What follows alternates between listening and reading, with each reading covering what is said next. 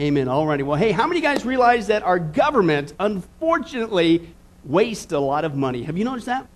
Okay, a couple examples, believe it or not, and I'm not making this up. Uh, like they spent $435 for a hammer that cost 15 bucks. That's exciting. They spent $9 million on a space toilet. I thought the ones at Home Depot were expensive. Okay? But that's right, folks. Believe it or not, I have found something I believe that's even worse than those examples. Okay? It's called the turbo encabulator. And believe it or not, the government is going to buy it. Let's take a look at that. For a number of years now, work has been proceeding in order to bring perfection to the crudely conceived idea of a transmission that would not only supply inverse reactive current for use in unilateral phase detractors, but would also be capable of automatically synchronizing cardinal grammeters. Such an instrument is the turbo encabulator. Now, basically, the only new principle involved is that instead of power being generated by the relative motion of conductors and fluxes, it is produced by the modial interaction of magneto-reluctance and capacitive diractance. The original machine had a base plate of prefamulated amulite surmounted by a malleable logarithmic casing in such a way that the two spurving bearings were in a direct line with a panametric fan. The latter consisted simply of six hydrocoptic marzlevanes so fitted to the ambifacient lunar wane shaft that side fumbling was effectively prevented. The main winding was of the normal Lotus O delta type placed in panendermic semi-boloid slots of the stator every seventh conductor being connected by a non-reversible Tremie pipe to the differential girdle spring on the up end of the Grammys. The turbo encabulator has now reached a high level of development and it's being successfully used in the operation of novertrunnions. Moreover, whenever a fluorescent score motion is required, it may also be employed in conjunction with a drawn reciprocation dingle arm to reduce sinusoidal repleneration. It's not cheap, but I'm sure the government will buy it.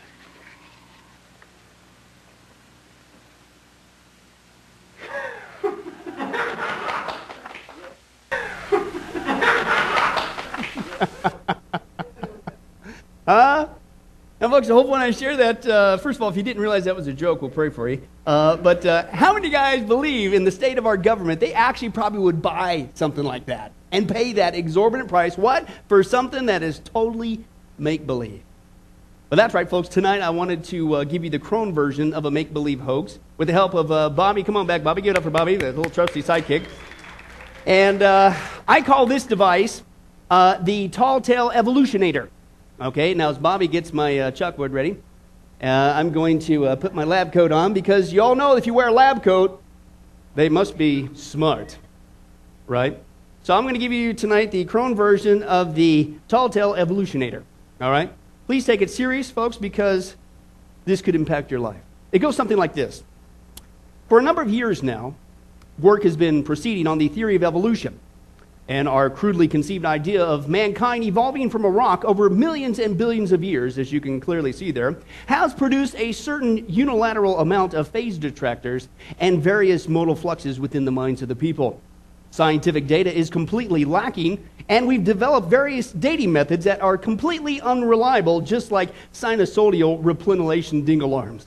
But we're sure that the score motion inherent in Fouesnant circular reasoning will convince the people of our momentous operation that we have developed. And yes, while we realize that we're saying that all of life came from a doll of dirt that came from nowhere and exploded into everything we see today, this does carry with it, Tom, a certain amount of panametric hydrocoptic grammeter retractors. But be encouraged, we're sure the public will buy it because, after all, we own the media and the public education system. Yeah. Yeah. All right, Bobby, if you can put that back there. That's right. How many guys going to buy the Tall Tale Evolutionator device that I came up with? if I can get this thing off. I don't know if I can. But uh, the reason why I bring that up is because, folks, if you really think about it, and all the weeks that we've been dealing with the live evolution, okay, how many would say that that is about as accurate as it gets when it comes to the supposed proof for evolution? Okay, it is just as bankrupt, just as make believe as the turbo encabulator, right? But because you what? You wear lab coats and you use this big fancy language that nobody can understand, the people believe it, right? That's what it is. And it's not just a bunch of baloney. As we've been seeing, folks, it's a huge stumbling block for people receiving the good news of the gospel. Let's take a look at another example of that. Uh, one guy says this He says, I wish, first of all, there was some way that all of you could know the impact you've had on my life, on my family, and very specifically on my best friend, Holly. I'll give it up for Holly, best friend for everybody. Hey, Tom, is she your best friend? Say yes, you'll score points. Smart guy tonight. That's right, best friend Holly, but I think it's a different one. And he says this When I met her, she was very wishy washy in everything, especially the Christian faith. I, I, was never completely sure she was even born again. However, since she has watched some of your tapes on what? Creation versus evolution, her life has changed. She's getting baptized August 13, and she's attending a church, what a concept here, that believes the Bible is actually true. Thank you, right? And again, you take a look at it, folks. How many guys would say that getting equipped in the truth about creation versus evolution is a powerful way to share the gospel? I'm telling you, folks, it's a huge stumbling block for people coming to Christ, okay? And that's why we're going to continue our study, uh, taking a look at God's witness of creation, okay? And again, what we're doing is we're taking a look at different evidences that God's left behind for us to show us He's not just real, but we really can have a relationship with Him through Jesus Christ. Anybody excited about that?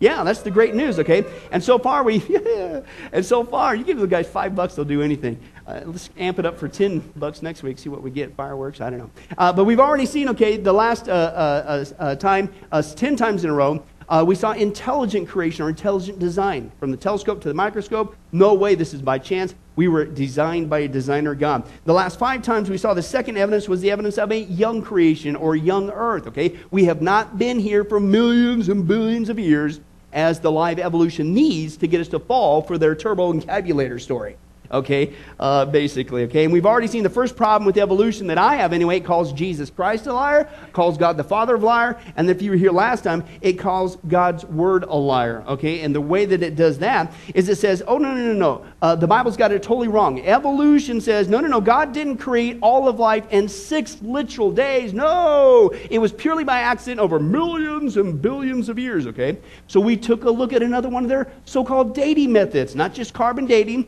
not just the radiometric dating, but that other thing they come up with called the geologic column. Okay? Now, if you're here for that one, wow, that was wild. We saw that that dirty column is a dirty lie. In fact, it's one of the biggest fantasies of all time.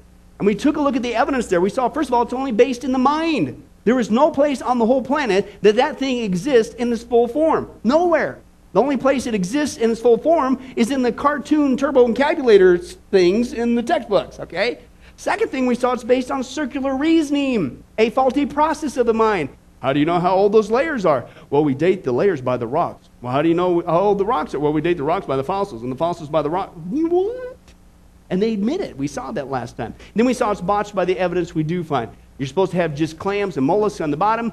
Mankind's only supposed to be at the top, but it's mankind's found in every single one of those layers, okay? The whole thing is a bunch of baloney. But you might be thinking, okay, wait a second, Pastor Billy. So Obviously, the geologic column, carbon dating, radiometric dating has no bearing on the biblical account that God created everything in six literal days, okay? And you add up the dates in the Bible, you get about 6,000 years, okay? So those things do not uh, disprove the biblical account. Okay, but there's a couple other things out there that they would say, oh no, we know that we've been here for millions and millions of years. If you don't like our dating methods, just look around. And what they point to is they say that because of the early formation of the earth, and they say that there's things out there like rocks and like caves and like fossils, and we all know that those things take millions of years to form. Therefore, we have to be here for millions of years, even if you don't like our dating methods, right? How many guys heard that? Now, the problem is uh, yeah, that would prove we've been here for a long process if it took rocks, caves, and fossils a long process to form. But in every single one of those cases, we're going to see tonight, it doesn't take a long, uh, drawn out process for those to form. They can happen very shortly, very rapidly, exactly like the Bible presupposes, okay? But don't take my word for it. Let's look at our opening text Genesis chapter 7. Genesis chapter 7, we're going to take a look at the flood account there. And uh, if you find Genesis, what do you do? Go to chapter 7. That's right. But then you can stop. Genesis chapter 7, we're going to start there with verse 17, and then we're going to continue on to grab the context throughout uh, chapter 8, verse 5. But we're dealing with the flood, the worldwide flood, okay? Now, as you get ready to turn there, how many guys would say that a worldwide flood would really kind of mess up the real estate on the whole planet? Okay? Okay, and that's exactly what we're going to see. Genesis chapter 7, verse 17. When you get there, say moo. Moo, that's a good consensus. Okay, pray for that person. There's spiritual warfare tonight. Lay hands on them. That's right. Here's what we said. Uh, verse 17 For 40 days the flood kept coming on the earth, and as the waters increased, they lifted the ark high above the earth. The waters rose and increased greatly on the earth, and the ark floated on the surface of the water. A lot of people say, oh no, the church is going to go through the seven year tribulation. That's not, excuse me? Uh, the flood was God's first judgment on sin. And uh, where was Noah? Did God tell him to build a submarine and go through the flood? He had him above it, just like we're going to see with the rapture of the church. But anyway, that's a little side story there. Uh, but let's continue on. So he's going, there, it's going to uh, increase there on the earth and the ark floated on the surface of the water. They rose greatly on the earth, and all the high mountains under the entire heavens were covered. The waters rose and covered the mountains to a depth of more than 20 feet. So even if you're a really tall person, you'd still go glub, glub, glub if you can make it. Okay, nobody survived in this thing, and that's what he says. Let's continue on.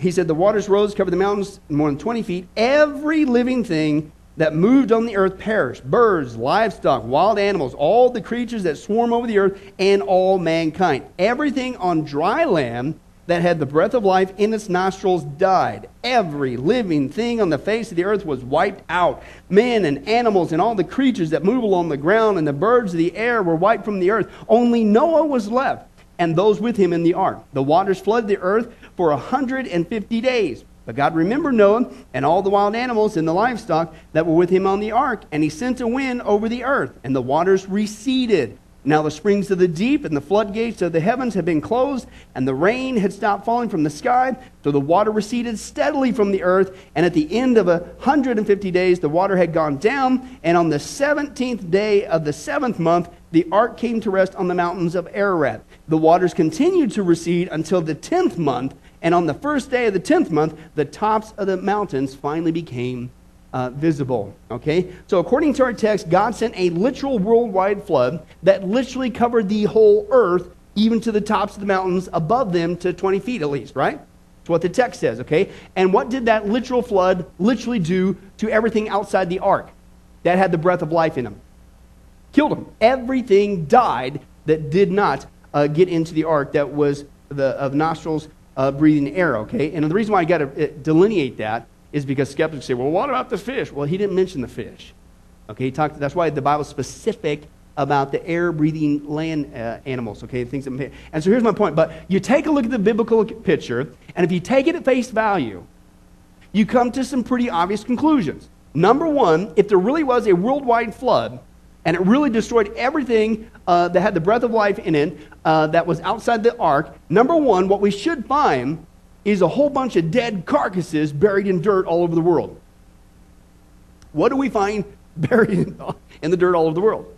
Tons and tons and tons of dead carcasses, okay? Now, two, we saw that at some point, God, if you will, pulled the plug and he caused the waters to recede. Okay, we're going to see another text again tonight in Psalms that talks about that. But he pulled the plug and he drained the waters. So that means that all these carcasses are just going to be getting covered with mud. And with the heat and the pressure, and over time, they're going to fossilize pretty quickly, right?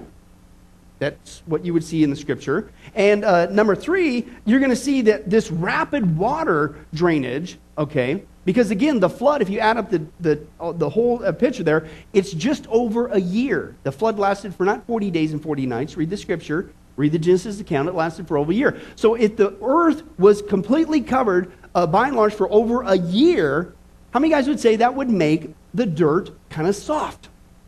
So when then all of a sudden God says, flee, recede, what would that do? You would expect to find that it created all kinds of caves and uh, fissures in the ground, like Grand Canyon and things like that, very rapidly right? That's what you would expect if you found if you took the Bible at face value. Now, what's the problem? In all those cases, what does evolution say? Oh no, don't you know it takes millions and millions of years? No, they don't. And we're going to take a look at that evidence, okay? And the first evidence that we have a rapid forming earth, it didn't take millions and billions of years, okay, is from the evidence, believe it or not, of rocks, okay? And uh, even though we clearly see that the Bible says that God created the earth, the planet Earth, Okay, he did it in one, just one of the literal six days. Okay, uh, how many guys have had this explanation for the origin of the planet drilled into your heads? They say this long ago, long ago and far away. And land, right, you know, just before the turboencabulator came into being, uh, the earth was a what? Hot, molten mass, right? And it took millions and millions of years of it raining on this hot, molten mass to cool the earth in order to form the rocks or the rocky crust on the earth, right? It took millions of years. Now, here's the point in bringing that up, okay? Not only is that drilled into our heads everywhere we go, but most people don't realize that's not just a personal theory, it's pure baloney. And the first way that we know it's pure baloney is because polonium halos say so. Okay, let's take a look at what's called nature's tiny secret. Did it really take millions and millions of years of the earth to be formed and cooled from a hot molten mass? Or did all of a sudden it get created like that? Let's take a look at some science. Okay, real science. This is the guy who uh, found this, this is Robert Gentry. Etched within granite, the Earth's foundational rock, are these tiny colored spheres called halos. And they're produced by a radioactive decay of polonium. Okay? And what's interesting is how this recent discovery of these polonium halos totally contradict the evolutionary belief that granite, Earth's foundational rock, formed as hot magma, uh, slowly cooling over millions of years. Okay? Now, let me give you an analogy to hopefully try to understand why this is important. A speck of polonium in a rock can be compared to a hand grenade dropped into a pond of water. How many guys used to fish like that? You need to grow up in the Midwest. Man, that was fun, but boy, was it dumb. Okay, but it wasn't hand grenades, it was just other things. But, anyways, right? But, but that's so if you imagine you could take a hand grenade, throw it in water, what's it going to do? Okay, boom, it's going to blow up. But the explosion of the grenade would send shrapnel outward in a sphere, like you can see with the picture there, okay, under the water until eventually the shrapnel would dissipate and land into the water. But eventually be going out in a sphere, right? Now, first of all, if the grenade, you said, forget that, I'm just going to throw it in a volcano. If you drop the grenade in a molten rock, then the, uh, the shrapnel will what? Just melt and disappear, and it'd be different, okay? Now, here's the point. If the grenade was dropped in a pond and somehow instantly frozen at the point of explosion, then the shrapnel would be preserved in a frozen sphere, like that. It would just like, boom, but you, if, if it froze real quickly, it'd give you a little perfect circle, right?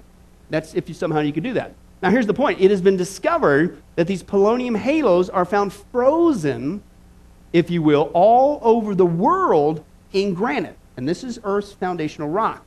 Okay? So, just like the grenade in the pond, the only way that polonium halos could have formed is if, quote, they were instantly encased in solid rock. This is science. This is what they don't want to tell you. In fact, if the rock ever was, including the Earth, a hot molten mass, there would be no traces of these halos left, right? They've been destroyed. Therefore, polonium halos are undeniable evidence that, listen, according to science, a sea of matter froze quickly into solid granite almost instantaneous. That sounds like what the Bible said. That God said, bang, let there be. And the earth was formed that fast. That's what we see in science. It shows that the earth was formed in a very short amount of time, just like the Bible says. Let's take a look. Here's the actual uh, guys who discovered this. According to all present scientific theories, granites, such as this specimen from Pikes Peak in Colorado, originated in a molten state, cooled, crystallized, and hardened over millions of years deep in the earth. But if that's the case, the radioactivity produced by polonium would never have been captured. It would have decayed away long before the rock solidified. David Gentry son of Dr. Robert Gentry and associate in his father's work on creation. We can demonstrate the principle of polonium radiohalos. Imagine this Alka-Seltzer tablet is a bit of polonium, and this glass of water is a piece of molten granite. I drop the tablet in, and it begins to fizz. Think of these bubbles as the radiation emitted by that bit of polonium embedded in the granite. This fizz will go away in about 30 seconds and we'll have nothing left but a slightly tangy glass of water. Now, is there any way we could preserve these bubbles as they are? We could try placing the glass in the freezer. The water, of course, would solidify after a while. That's something similar to what evolutionary theory suggests, that molten rock slowly cools to form granite. But as you've already guessed, freezing this glass of Alka-Seltzer wouldn't do any good. The bubbles will have gone long before the water turns to ice. And that's exactly what would have happened to polonium radiation if the granite had slowly cooled. It would have disappeared long before any radio halos could have been imprinted in the solid rock. If I show you a frozen glass of water with all the fizz of a tablet still intact, like this, you will know that something happened to instantly freeze the water. In this case, we merely froze it instantly in time by a pause of the videotape. Likewise, if we look at a radio halo demonstrated unmistakably to have been produced by a certain kind of polonium, we can know that the granite around it had to be formed instantly. The implications are incredible. If Dr. Robert Gentry is correct, all the evolutionary assumptions about the Earth forming over millions or billions of years are wrong, and the account in Genesis of the creation of the Earth is substantiated. They are a mystery only to those who are determined to stick with their theory of an Earth billions of years old. For those willing to consider the Genesis account of a recent rapid creation, the halos are perfectly understandable. They fit the biblical picture being found in the very rocks called into existence in the beginning of creation week. In the beginning, Lord, you laid the foundations of the earth. For he spake, and it was done. He commanded, and it stood fast. Hmm. Interesting. So, according to science, the picture that we get when you look at the evidence, it's almost like God spoke and He created the earth and it solidified just like that. Not millions and billions of years, not a hot molten mass. I don't know. This this turbo uh, encabulator is looking pretty enticing compared to evolution story. Isn't that crazy? Isn't it wild how we live in the days where God has allowed us to have the science to show that He did everything exactly like He said, just like that in a short amount of time. Okay, but that's not all. Uh, not only do they say uh, that uh, the Earth was a hot molten mass over millions and billions of years, okay, uh, but uh, uh, and polonium halos, and the Scripture obviously proves that that's wrong. But another reason and another way that we know that it didn't take millions and billions of years for the rocky crust to form is the rocks themselves. In fact, they, they just recently came out with a rapid rock invention. Okay, let's take a look at that. It proves that it doesn't take millions of years for something to turn into rocks. Let's take a look uh, at that uh, rapid invention. Uh, recently, some Australian scientists have developed a new revolutionary new chemical process that transforms loose sediment into rock within how long? Days. All the topography around here in Las Vegas with all the sedimentary layers, what's evolution say? Millions and millions. Started out loose, that's why you see all the curves in it. How does evolution explain that? right? If this is supposed to be millions and millions and millions of years of these completely flat, perfectly flat layers, why do we see all the way around Las Vegas? Have you noticed it? Have you ever been to Red Rock? You notice how curved they are? Um, when the last time you guys tried to uh, curve rock, what happened? it breaks. So the only way that you could have curved sedimentary layers is it got curved that way when it was still soft. Then it hardened into rock. Well, that's what we see. It doesn't take millions of years for things to turn into rock. The invention does not use strange synthetic materials, but it mimics natural processes. Okay? So, contrary to the general impression, it does not take millions of years to produce sedimentary rock. All it takes is the right conditions. And of course, you would have those conditions uh, from the flood. The rapid rock invention has uh, lots of uses. They've used it for strengthening weak foundations, stabilizing embankments, strengthening tunnels. In fact, one of the first projects they used it was to repair this historic tunnel in Australia that was dangerous and closed to the public. Okay, it's always better to use solid rock. Okay, after only three applications, the tunnel was strengthened, and of course, it saved lots of money. So they were excited about it. Now listen to this. When a group of creationists called them because they put two and two together, oh, wait a second. I thought you said it takes millions of years to form a rock. They actually called the inventors, one of them, to point out that this uh, invention proves that rocks don't need millions of years to form, just the right conditions. The inventor, quote, never replied back, and only later in an article did he say this, quote, We had some inquiries which appeared strange. When I looked into them, I realized that they were from a group of creationists trying to disprove Darwin's theory of evolution. I didn't call them back. Why? I thought, you know, it's science. You're supposed to learn about truth and all that stuff. Or could it be that somebody doesn't want to be confused with the fact?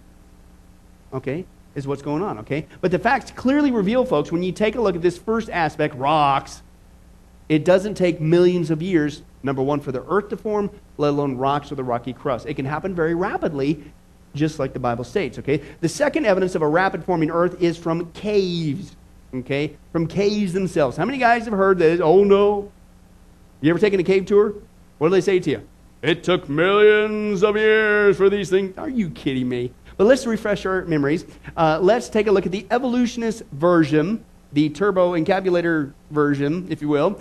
Uh, and if you weren't here for the first part, watch the video. Uh, but uh, you'll get that. Uh, let's take a look at how they say caves came about, just to refresh your memory, okay, in case you didn't go on a caves tour. This is the explanation for Carlsbad Cavern. They say it began forming some 60 million years ago by the action of groundwater on the original beds of limestone. As acid rainwater fell on the limestone beds, it nibbled. That's why, slowly but surely, away at the rock until hair thin cracks appear. Then more rain trickled down, enlarging the cracks and forming paths. Then the paths widened into tunnels. And then the tunnels crisscrossed and grew into rooms until they were created the caves that we have today over 60 million years. Okay, that's what they say, okay? Now, again, how many guys have heard that supposed explanation, right? But let's put it to the test. Let's look at science, right? Does it really take millions of years to form a cave? Absolutely not. And the first reason why we know is hey, what, is, what a concept? Uh, because the Bible says so. Let's go to another account that uh, God tells us what happened to the waters after the flood uh, subsided. This is what we see in Psalm 104, verse 6 through 8. You, speaking of God, covered it, the earth, with the deep, the worldwide flood, okay, as with a garment. The water stood above the mountains. But at God's rebuke, the waters what? They didn't just slowly trickle. These babies were moving. They fled, okay? And they, uh, the sound of your thunder, they took flight. So the water is moving fast, according to the scripture. They flowed what? Over the mountains. And they're cruising. Then they went down into the valleys, okay? To the place that you, God, assigned for them. Okay? So again, this is what we see in the scripture. God caused a literal flood, and then he literally caused the water to recede very rapidly. And again, as I, we talked about early, earlier, uh, what would massive amounts of rapid moving water do to soft sediments, soft dirt? Man, you carve out all kinds of things, lickety split. It wouldn't take very long, including cave. Right? In fact, this is a, a, a an actual geologist, okay, uh, Dr. Steve Austin. He's been studying and measuring water chemistry and flow rates for years and he's concluded that a cave 59 meters long and one meter square could form in one year. Now, that's at present rates of erosion, which is nothing compared to what happened after the flood, right? I mean, you got massive waters, right? But that's just one year. So, again, how fast could caves be formed very rapidly in soft sediment? Exactly, Ruth, just like that, all over the planet. That's what you'd expect to find, and that's what we do find, okay? But, but the, the second reason why we know that caves didn't form over millions and millions of years is because not only the caves themselves, but the cave formations, the stalactites and the stalagmites, right? How many guys remember which ones are which? How many guys don't want to lie tonight? That's why your hand is glued to the pew. That's right. yeah, whatever. Uh, but anyway, so but now here's the problem. So evolutionists not only say that the caves took millions and millions of years to form, but they say it also took millions and millions of years of the cave formations to form the stalactites and stalagmites. So the question is does it take millions of years for those things to form? Uh uh-uh. uh. Let's take a look at just some of that proof, folks. Uh, here's a picture of George Rogers Clark Memorial in Indiana. It has water flowing in the cracks of the building into the basement. Listen, just as it does in a nearby famous cave next to it called the Blue Springs Cave, right? So that cave has water seeping down through it into the cave, dripping from the ceiling this memorial has water dripping down through it, through the cracks, into the basement. Now, here's what we find. The result is the same kind of formations that are found in that cave are found in that memorial. That's one of the pictures. What's that look like? Stalactites. Okay, stalactites and stalagmites is another picture, as well as five columns 11 feet tall are found in that basement. The problem is the building is only 40 years old when that picture was taken. 40 years. And we know it's 40 years, Ron, because that gentleman there is wearing Greg Brady socks. You know what I'm saying? And for those of you who've never seen the Brady Bunch, you missed out on that wonderful joke. So let's move on. Uh, in Wyoming, this giant pile of flowstone was made in less than 100 years. True story, 1903, some guy took a pipe, stuck it in the ground because the hot mineral water was bubbling up. It's a guy thing. You got to do something with that water, right? So he made it bubble up through this pipe, and in less than 100 years, it produced that giant flowstone. See the people at the bottom? All man made. That didn't take millions of years. Okay? This picture shows a large stalagmite shawl. Guides to limestone caves say that these lumps of limestone take many thousands, if not millions, of years to form. However, this specimen was found in an abandoned gold mine uh, in Australia, only 140 years old. That thing was produced. Here's a uh, Park Service ranger pointing at an interesting stalactite below the Lincoln Memorial. Due to what? Water seeping through the cement. Okay, however, the foundation room is not open to the public and it's not on the official stop on every tour. Hmm, I wonder why. Could it be because that in February 1968, a curtain of stalactites growing from the foundation was discovered? Some of them were already five feet long. Why don't you want to show that? And, and again, that was 45 years from when it was originally built when they discovered that back in 1923. That didn't take millions of years. One person shared this story. Quote, Our family arrived early at the Mollie Kathleen gold mine, eager for the tour of our lives. We were 1,000 feet inside the earth. Stalactites and stalagmites were everywhere. Columns were everywhere. In fact, an old wooden chair had stalagmites sitting on it. Uh, and these are the actual photos. A small stalagmite was even growing up from a discarded explosives container. And she said this, I love this. I thought back to my early evolutionary long age training. When I was told that such wonders took millions of years to form, I thought of natural caves that I had toured where I, I've been given the same story, and I believed it without question. Listen to this. She says, But here, before my eyes, I was looking at things that should not exist. The owner of the mine explained that they had only begun growing since 1961, when the mining operations had ceased and the airflow to the tunnels was shut off. In fact, there had been an amazing growth in the last 20 years, and some of the formations were only 5 and 10 years old. I'll just throw this one out. This was uh, uh, pre Crumb Snatcher days when Brandy and I used to do bed and breakfast and all those romantic things. And uh, uh we went to uh, Hearst Castle. You guys ever been there? Back in California on the coast there, right? Went there, and you guys ever, if you go on the tour, they got a couple different tours. We went on the tour that you got to see the swimming pool, right? And then they take you on the tour in the swimming pool. At least the guy that took us that day, uh, he talked about how they heated that pool back in the day. And I guess the, the, the, one part of the pool is kind of lifted up like this as you kind of walk in. Well, underneath it, there's a, a, cavity there, and they had a furnace in there that's burning. And he just, just blipped it right out of his mouth. And he says, and you know what's really funny is there's a stalactite growing on the ceiling there in that pool. It's like, hello?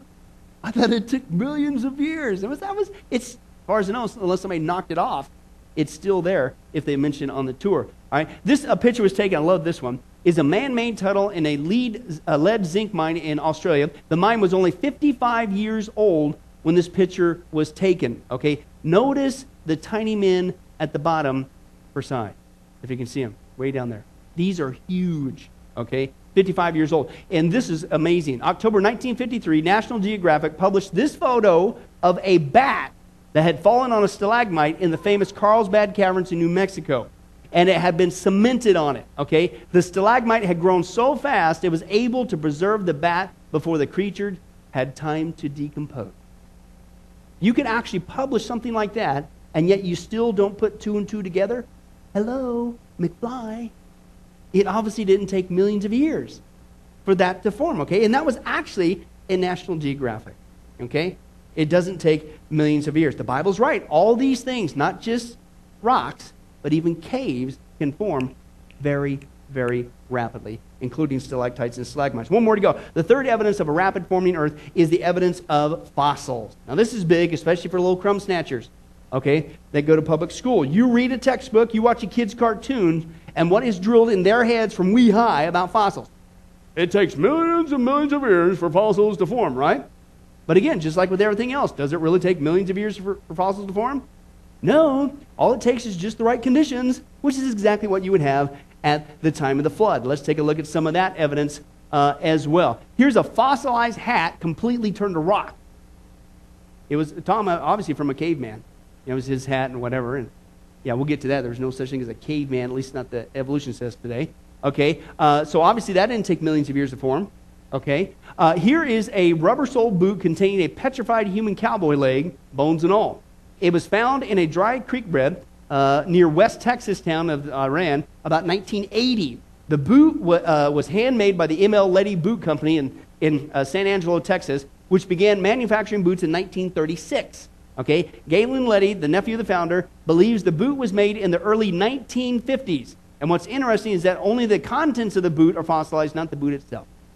And that's right, I had to throw this in there. I'm not making this up. Uh, he's since been called the limestone cowboy, as they refer to this in research.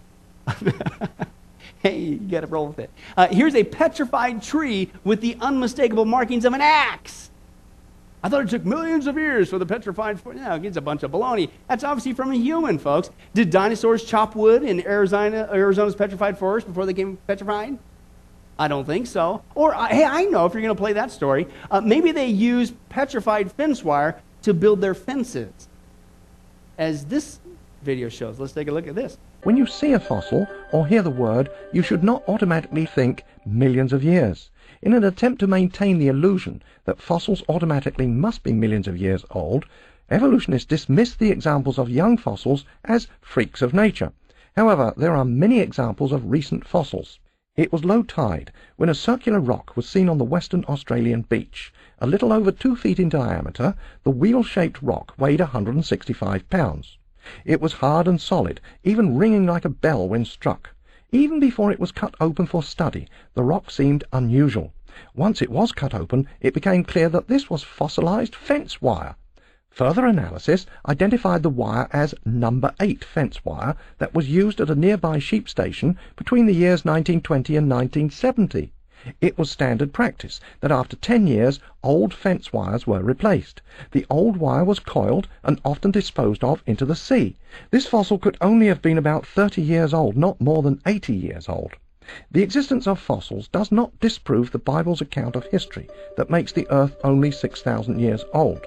If fossils can form in a relatively few years, 6,000 years are more than enough time to form all the millions of fossils we discover. Hmm, that's interesting. Why don't they show that on TV? Oh, that's right, because that'll really mess up uh, the government buying your turbo encabulator. Okay, but let's move on. Here's another petrified hat, a bowler hat from a village that was buried after a volcanic explosion uh, in New Zealand. Here's a petrified ham from the same village. Tom, don't make a sandwich from it. You'll bust your teeth every single time. You talk about dentist bills. I'm telling you. Uh, this, is, this is awesome. Here's a fossilized human finger found in the mid 1980s. It was found by a landowner where uh, road gravel was being poured. You can actually see the fingernail impression still at the end there. Do you see it? Focus on it. At the end of the finger, the actual finger fingernail. All right. So they put it to the test. They sawed it into there, uh, and they x-rayed it, and they examined. You can still see the skin layers, the tendons, the, the marrow, and the bones. Somebody obviously, quote, bar- was buried rapidly in some catastrophic event. Hmm. I wonder if that was the same finger that did this to Noah. You wacko.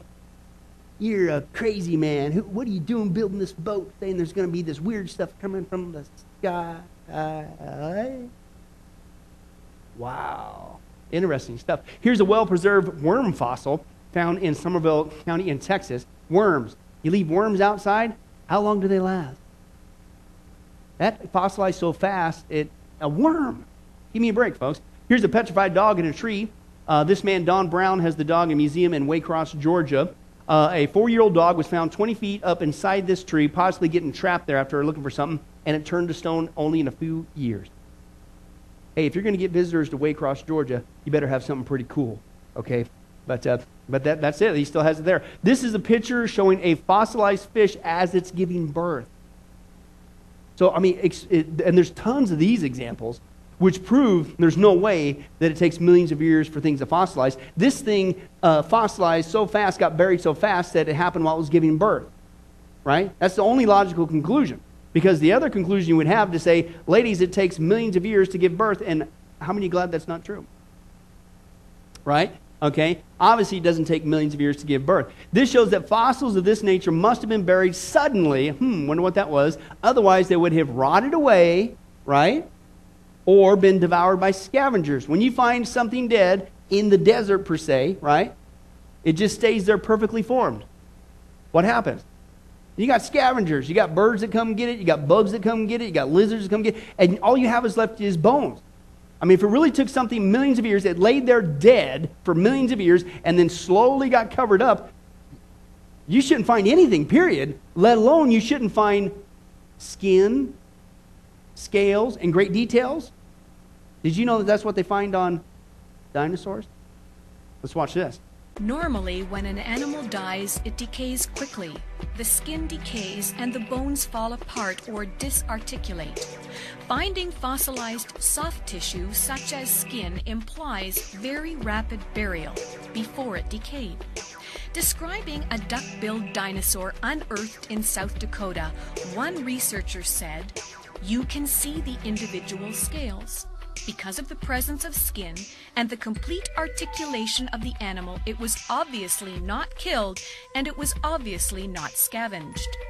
A worldwide flood would rapidly bury animals, and rapidly buried animals, not buried slowly, are exactly what we see in the fossil record. All right, I know this is going to mess up the turbo vocabulary, but uh, you know, Tom, based on the evidence, it's almost like uh, if you read the Bible, it explains everything you see everything. And that there's no need to doubt, even though they may have control of the media, they may have control of the educational system, but you and I, as a Christian, can stand on God's word. He created everything just like that, not over millions and billions of years. Amen? Okay? But you might be thinking, well, okay, well, Pastor Billy, is it really that obvious? Uh, yeah, it is. In fact, the people who are honest with this information, I'm talking philosophers, I'm talking other people who maybe also wear lab coats, okay, which apparently makes you smart, uh, they're admitting it. Listen to these couple quotes as we close. This is, this is pretty obvious, okay? Uh, this guy, he works at the Atomic Energy Commission in USA, uh, Dr. Tahmisian. He said, quote, scientists who go about teaching that evolution, uh, uh evolution is a fact are, uh, of life are what? His words, not mine, great con men. And the story they are telling may be the greatest what? Hoax ever. In explaining evolution, we do not have one iota of fact. But if you repeat a lie loud enough, long enough, and often enough, people will believe it. Okay? And this one, Malcolm Muggeridge, he's a journalist philosopher, he said, I myself am convinced that the theory of evolution, especially to the extent of which it's been applied, will be one of the great jokes in the history books of the future. Posterity will marvel that so flimsy and dubious hypothesis could be accepted with the incredible credulity that it has. But, of course, why has it been accepted like that? Because they got control of the media and the educational system, so people are being duped, which I say this every single time. So, therefore, the only way for people to find out the real truth, whose shoulders is it on? It's us. That's it. It's not going to come from anywhere else. But you might be thinking, well, okay, Pastor Billy, but you mentioned cave, right? But speaking of caves, what, what about, what about those cavemen stories, right? And what about when evolution says, you know, hey, listen, we, we, we, we all came from an ape, not from Adam. And we all started out, you know, the further you go back in time, man was dragging his knuckles and he turned into what we have today. What about those stories? Are those true? No. Uh, be here, Lord willing, next week. And we're going to see the supposed evidence for their missing link. What a joke. You thought the turbo vocabulary was bad? You ain't seen nothing yet, but we'll get to that, Lord willing, next week. Let's pray. Well, hi, this is Pastor Billy Crone of Sunrise Baptist Church and Get a Life Ministries, and I hope you enjoyed today's study. But in closing, before you go, let me ask you one final question. If you were to die today, are you sure that you go to heaven and not hell? You see, here's the problem. The Bible says that nobody automatically gets to go to heaven, and that's because God is holy and we are not. The Bible says that the wages of our sin or our unholiness or the wrong things that we have done have separated us from God. And the wages of our sin or unholiness uh, means that we deserve to die and receive God's judgment to go to hell and not heaven. In other words, we're disqualified for heaven. And that's because God being holy and us being not, the two cannot mix. So, what are we going to do? Well, that's bad enough. The other problem is we don't even want to admit this dilemma, even though God already knows it all.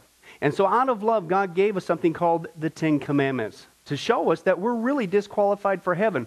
We're not holy, we're not perfect like Him. Uh, let's take a, a, look at just a few of those uh, here today. Uh, the Bible says, the Ten Commandments says, you shall not bear false witness. That means lying. How many of you ever told a lie before? Well, those of you who didn't raise your hand, you just did. Okay, let's be honest, folks. Let's not tell another lie. We've all lied. Well, believe it or not, that disqualifies you for heaven. That's how holy God is. He is the truth. He does not lie. And so that makes us a liar. Another of the Ten Commandments says, You shall not steal. Okay? How many have ever taken anything without permission?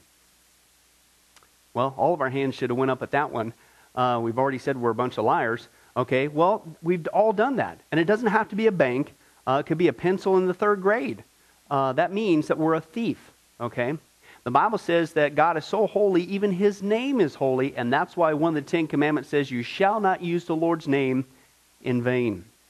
Hey, folks, isn't it ironic how uh, now the blessed name of Jesus Christ, the Bible says there's no other name under heaven by which men might be saved, Jesus Christ, has now become a cuss word? Folks, the Bible says that's the sin of blasphemy. Okay? And folks, let's be honest, we've used God's name in vain uh, before. The Bible also says in the Ten Commandments, you shall not commit adultery. And Jesus takes the standard even higher. He says, listen, it's not just physical adultery. He says, surely I tell you that if you look at another person with lust in your eye, you've committed adultery in your heart. God looks at the heart. One more out of the Ten Commandments says, you shall not murder. And you might say, well, hey, I haven't done that one. Really? The Bible says that the sin of hatred is akin to the sin of murder. You, in other words, in your heart, wish they were dead. You pulled the trigger, if you will, in your own heart. And the Bible says God sees that, and it's just as bad. He knows the mind, He knows the hearts, the thoughts, and the intents that we have. Folks, that's just five out of the Ten Commandments. How are you doing? Not very well. None of us can keep them. They're God's x-ray to show us that we're disqualified. And so when, not if, your time comes, because we're all marching towards the grave at different speeds, you're going to have to stand before God. And you're going to have to uh, say who you really are. He already knows. Hey, God, let me into heaven. Uh, I'm, I'm a liar. I'm a thief. I'm a blasphemer, adulterer, and a murderer. Folks, the Bible is clear. Such people as these will not inherit the kingdom of heaven.